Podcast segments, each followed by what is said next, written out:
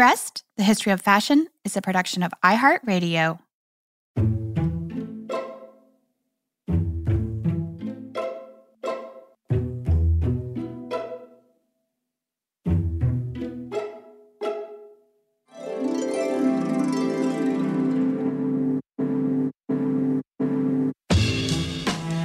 With over seven billion people in the world, we all have one thing in common.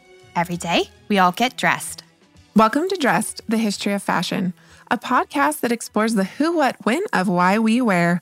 We are fashion historians and your hosts, Cassidy Zachary and April Callahan. Cass, as you know, on this show, we have many times addressed this question, is fashion art?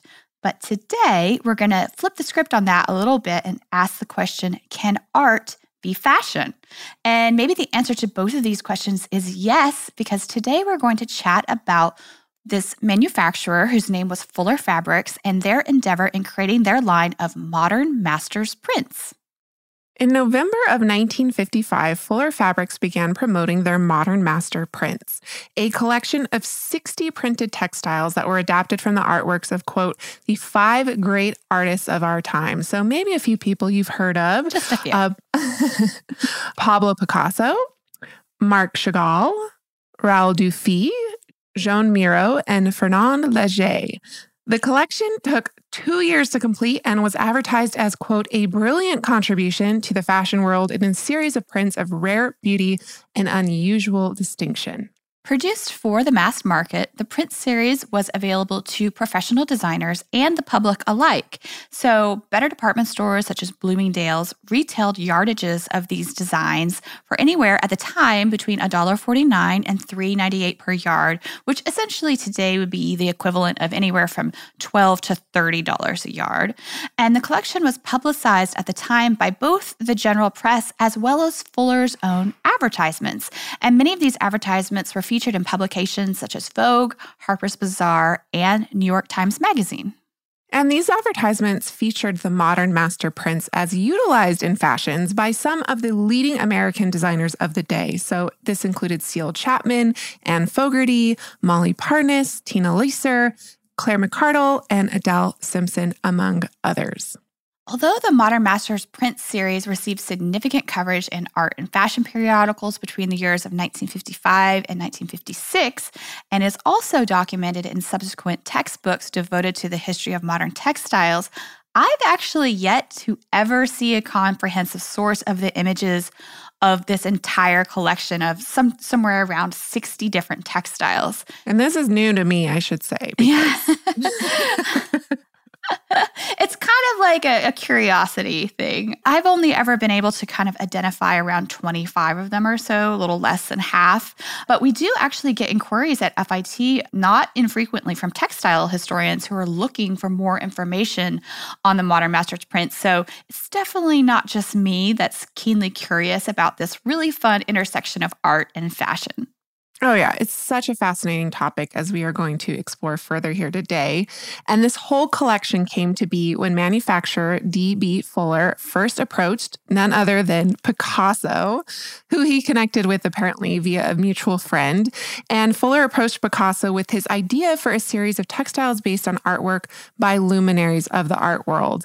And with Picasso's encouragement, initially four other artists were selected, and that's Dufy, Léger, Miró, and Chagall. And Fuller's textile designers worked closely with the four modern masters, as well as Raoul Dufy's widow, because he had passed, to source inspiration for the textile motifs from their existing bodies of work. Yeah, and once a painting or drawing or other source of artwork had been selected, the Fuller artisans adapted the artwork to scale, and then they had to create a repeat that was suitable for this motif for use on fashion or home furnishing fabrics. And these motifs were ultimately subject to the artist's final approval and the technical aspect of engraving the printing plates and then also selecting the appropriate color palettes. And this was done, of course, to retain some of the integrity in the artist's original works. Well, that whole kind of production process took more than a year. So say they, they really spent some time working on this. Yeah, and I just want to say, too, if Raoul Dufy sounds familiar, it's because he, you know, this is not a new process for him. He'd been working with Paul Poiret on interior design fabrics since at least, when was that, April nineteen thirteen? Yeah, somewhere around there. Yeah. So anyway, so Fuller's advertisements for Picasso's designs for this series promote his, quote, great range and genius in color and line, while the New York Times noted that his, quote, fabrics reflect his many periods. And the wit of Miro's designs was noted in multiple sources of the period. Quote, the wit and delight of Miro's work is refreshing for today's fashions, and the magazine American Fabrics called out his wit and bold use of symbol and strong color. Chagall's fabrics were said to evoke, quote, the fantasy of remembered childhood, dreamy nostalgia, and gentle humor. And the New York Times wrote that Dufy's textile designs, quote, mirror his quick strokes and soft tints and featured delightful seascapes, races, and Paris scenes. And actually some secondary sources that were published much, much later actually go out of their way to make special note that Léger's designs for this, you know, textile series, of all of the artists, that his work, quote, translated best to this format. And this was probably because they featured, quote, dramatic color and were like stained glass lines of blocks of color. And Cass, is a really fun fact that many of the motifs in this series were actually offered in multiple colorways. So depending on whatever your end use was or your, you know, personal preferred palette, some of them came in like two or three different colorways that you could pick from. It would be so cool. I'm like imagining people who decorated their homes in all of these prints. And you have to mm-hmm. wonder who did it, you know, kind of in a restrained style and who just went all out. I think, you know, I would be the one going all out. So just a sampling of a few of the motifs included Dufy's sailboat motif, which is entitled Le Havre, was available in one colorway of, quote, tones of gold, black, and gray in a contrasting sea of blues and whites. Uh, then there was a Cubist motif pulled from Picasso's Nature Morte uh, in tones of gray-green with deep and light gray, featuring a fish in bright tallow green and sea blue. Then you have Léger's Parade Sauvage, which depicts this wild circus scene, and it was a collage-like layering of forms incorporating its title, Parade Sauvage, as text was offered in white on orange or white on a purple red. Yeah, and, and it seems that bird motifs were oddly popular across this whole series. Maybe maybe somebody who was in charge of the decision-making for the motifs was a bird watcher. But um, Chagall had one motif of roosters, which was offered in at least one colorway that we know of, and that was in olive green, gray, black, and white. While Mirau's Woman and Bird was a rather serious affair. It was a black ground textile, and then his signature line drawings were printed in blue, rose, and red. And Picasso's Modern Masters Birds textile is actually in the collection of Cooper Hewitt, which has a wonderful sampling of textiles and garments from this series. And apparently this simple bird patterning was taken from a ceramic plate by Picasso, which I found super interesting. I actually had no idea that Picasso did ceramics, which maybe is an example of my limited no- knowledge of Picasso's oeuvre, because apparently he did a ton of ceramics. But in nineteen forty-seven, he spent the summer in in Southeast France's Vallauris region, which has a two thousand plus year ceramic production history. Yeah, and as the text tells us from the Cooper Hewitt, quote, fascinated by the town's ceramic history as well as the inspirational work of Vallauris' contemporary potters, Picasso devoted himself to learning to throw clay vessels. He became passionate and a prolific potter, making thousands of jugs, vases, dishes, and platters with a wide range of decorative schemes. Living things from the earth, sky, and sea, like the bird on this plate, seem to have been recurring themes, and Picasso's ceramics were intended to be models for mass production. But this plan was abandoned because Picasso's originals were more highly valued as unique luxury collector's items.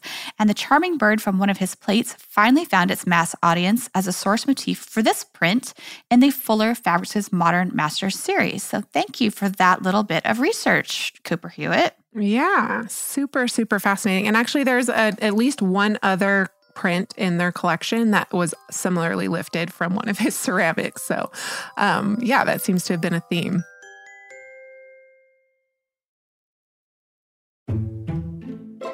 So listeners, you might be wondering, how were fashion designers using these textiles?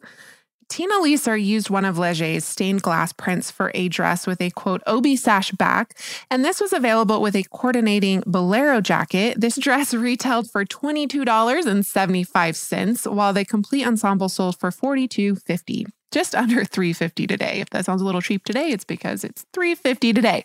But this ensemble was also produced in a blue colorway, and she used the same blue as well as red and yellow versions of the textiles for a strapless bathing suit, which featured a flounced back, and the bolero could also be used as a beach cover-up. So obviously, these are very practical swimwear designs. Yes, yes, yes. And she loved to do that. Her designs frequently emphasize interchangeability, and we've actually already done an episode on her. If you want to head back into our back catalog and learn a little bit more about her contributions to American fashion.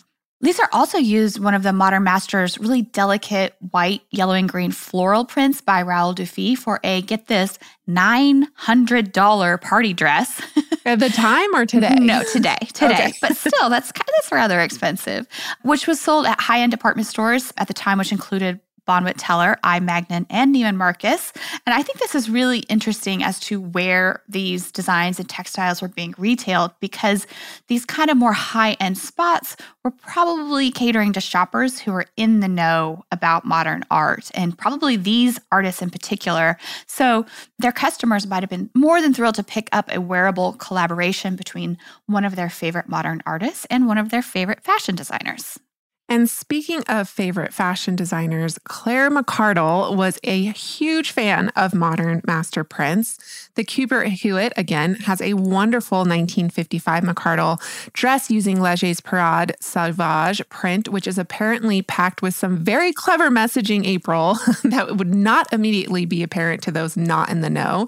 So the accompanying text reads, Léger's lithograph Parade Sauvage is an illustration for Parade, Parade, one of the prose poems and illuminations. The joyful iconography of circus parades, including clowns and acrobats, appears frequently in Léger's work. But the figures in Parade Sauvage are different. Parade is a graphic and violent homoerotic poem, and Léger's illustration aligns with its more sinister imagery, the origin and meaning of the original motif, and the incongruity of its use in a cotton day dress for American middle-class women was apparently ignored at this time. And in retrospect, there is a certain irony in Fuller Fabrics advertising for the Modern Master series, which noted that Léger's work, quote, lends fashion its greatest surprise. So oh my. One has to wonder, April, if McCardell actually knew of the intended messaging and kind of appreciated this subversive theme. Who knows? I don't know enough about her work to guess. I did not know this. This is amazing. I love it when those little moments happen.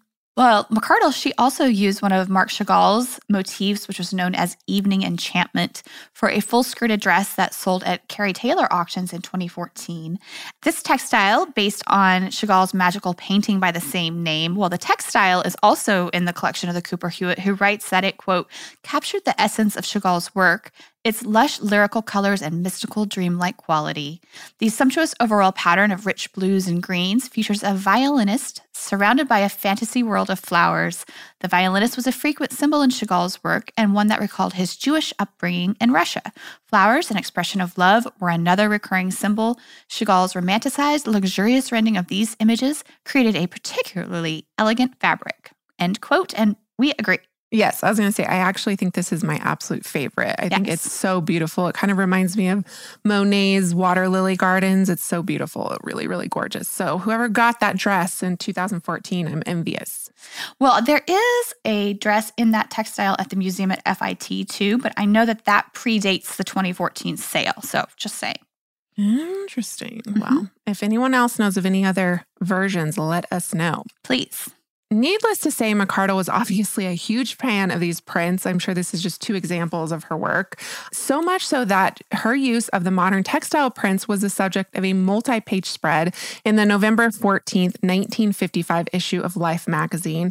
And just listeners, we've talked about this on the show before, but Life Magazine has a huge fashion section for so, so many years. There's so much fantastic fashion in Life Magazine. You can Google search it online. It's all available. That's great. You'll be surprised at what you can find in there. Yeah, Sally Kirkland was their fashion editor for many, many years. So really, really great resource. But anyways, the Life team, along with McCardell, traveled to the studio of each artist.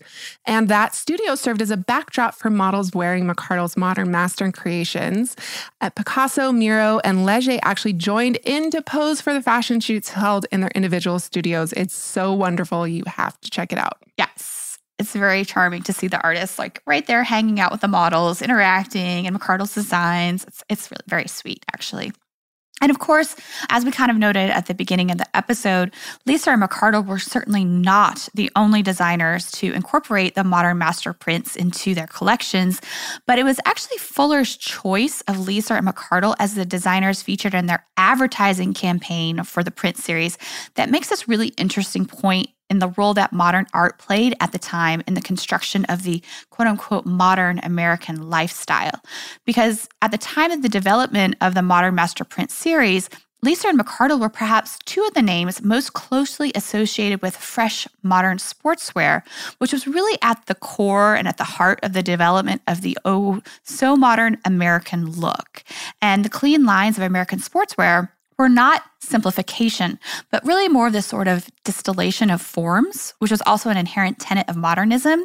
And so the perceived modernism of American fashion was, you know, at this time was also really promoted by many as the antithesis of the embellishment and artificiality of Parisian couture. So American fashion, modern, Parisian couture, starting to eke into that territory where their narrative is that it's becoming outmoded and kind of old-fashioned. And so much so that just six months before the Modern Master Print series debuted, McCardell's face actually graced the front of Time Magazine, promoting their cover story, The American Look, which discussed both her and Leser's work. Yeah, and we really got to do a McCardell episode. I know we said it many, Season many times. Season five, it's already on the list. It's coming down the pipeline. Don't worry. You guys can, you, everyone out there can send me hate mail if I don't do a Claire McCardell episode, season five.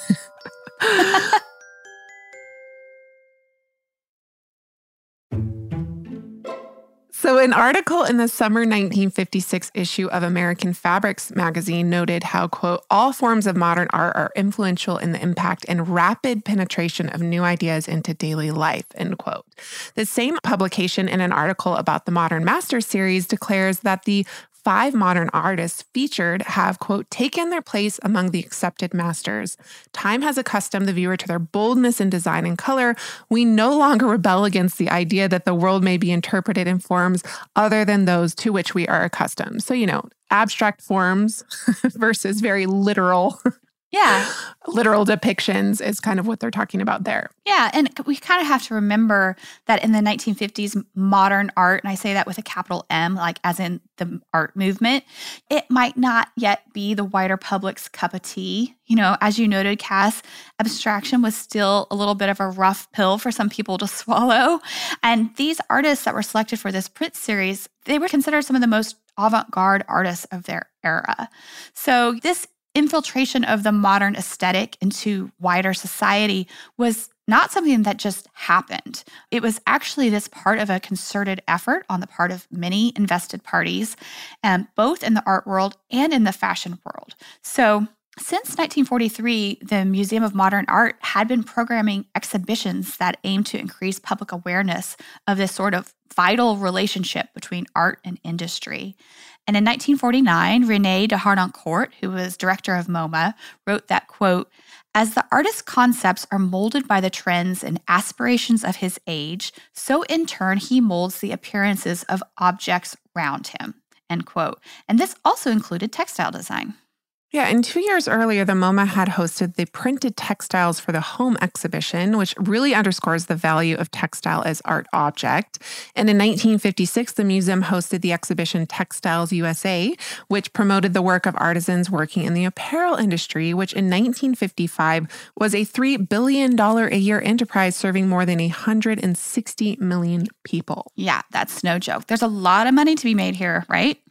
So on that same note of making money, perhaps also taking a cue from MoMA's promotion of modern textiles, Fuller Fabric took their modern master prints on the road. In November of nineteen fifty-five, the print series went on view at the Brooklyn Museum. Quote, The exhibit features a mobile display with reproductions of the painter's originals and layouts showing how the designs have been adapted to textiles, wedding art with utility, end quote. So also fun fact, it, it wasn't just up at the Brooklyn Museum. The exhibition would go on to travel around the United States and ended up at locations including the City Art Museum in Saint Louis, the Atlanta Art Association, the Carnegie Institute in Pittsburgh, and the Minneapolis Museum of Art. And it was also apparently the subject of a short film as well. So Women's Wear Daily wrote in nineteen fifty-seven that Marcel Feibusch, advertising and promotion director of Fuller Fabrics, contributed to the Silvermine Guild of Artists' Big Picture of Design with an illustrated talk and showing of a little-known movie entitled Fabrics from Modern Masters, the story of how modern master prints are derived and designed. So extra credit points, dress listeners, for anyone out there who can track this film down for us and share it with us, because I'd love to see it. We would love to see it. I bet it's sitting in some room in one of those big tin cans as like actual film somewhere. It's out there, I bet. But the same year as this film was shown in nineteen fifty-seven, two more artists were actually added onto the roster who were contributing motifs, Paul Klee and also Georges Braque. So this kind of attests to the continuance of the endeavor into another year, into a second year. It was like collection two, basically. And I was actually able to locate past auction sales of yardage of one of Klee's designs for the Modern Masters, which is entitled uh, Magic Squares. And there is also one example of it being made up into a skirt, which has sold in the past on Etsy. And today, dress listeners, the Modern Masters prints are quite collectible, whether you are a museum textile curator on the hunt or even a modern textiles enthusiast. People are looking to get their hands on these. Oh, and by the way, another example of Klee's magic square motif resides in the textile collection at LACMA, the Los Angeles County Museum of Art. So dress listeners, if you have vintage garments, which you suspect might be made from one of these Modern Masters prints, you can actually check without doing all of the sleuthing in magazines and newspapers and online databases that we have today. It's actually as simple as checking the salvage. Yeah. So as Women's Wear Daily noted at the launch of this series in nineteen fifty-five, quote, the names of the artist and his work will be stamped on the salvage of the fabric. So if you discover any of these in your closet or your collections, please send us pictures. We always love hearing from you. And, you know, Cass, we should also note here that Fuller Fabrics' Modern Master Print series was not the only incarnation of modern art and textile collaborations. And as fashion historian Lee Wishner has noted, quote, Fuller's campaign was not the first of its kind, but one of the most prominent in a broader trend in mid-century apparel and furnishing fabrics. European and American luminaries Salvador Dali, Giorgio de Chirico, Marcel Vertès, Henri Moore, Alexander Calder, Stuart Davis, Paul Saul Steinberg, Rockwell Kent, and Andy Warhol, alongside a multitude of talented but lesser-known artists, all designed textiles that are especially sought after today. Yes, and if our listeners would like to learn more or see images of some of these really fun modern textiles, you can follow Lee on her wonderful Instagram at Pattern Play U S A. Lee, when are you coming on the show to regale us with your knowledge? We are such huge fans, and I happen yes. to know she's working on a book, so she probably uh, will join us in the coming future. Soon. Dress listeners, we hope you enjoyed our short romp into modern textile history. If you'd like to hear more episodes about textiles, please let us know. That does it for us today. May you consider where art resides in your wardrobe next time you get dressed. Please be sure to check out our Instagram this week for images of some of the Modern Masters prints. You can find us there at dressed underscore podcast, where you can also D M us with questions, comments, and episode suggestions always. Or you can email us at dressed at iHeartMedia dot com and find us on Facebook at dressed podcast without the underscore. Okay, question, Cass. On that note of Facebook, are we going to have to start saying, find us on Meta at dressed podcast? Maybe. We shall see. And will dress transition into the metaverse? Who knows? But anyway, also, if you have time to rate and review us on your podcast listening platform of choice, we do so always appreciate it. And thank you, as always, to our producers, Casey Pegram, Holly Fry, and everyone else at iHeartRadio that makes the show possible each week. We will catch you soon.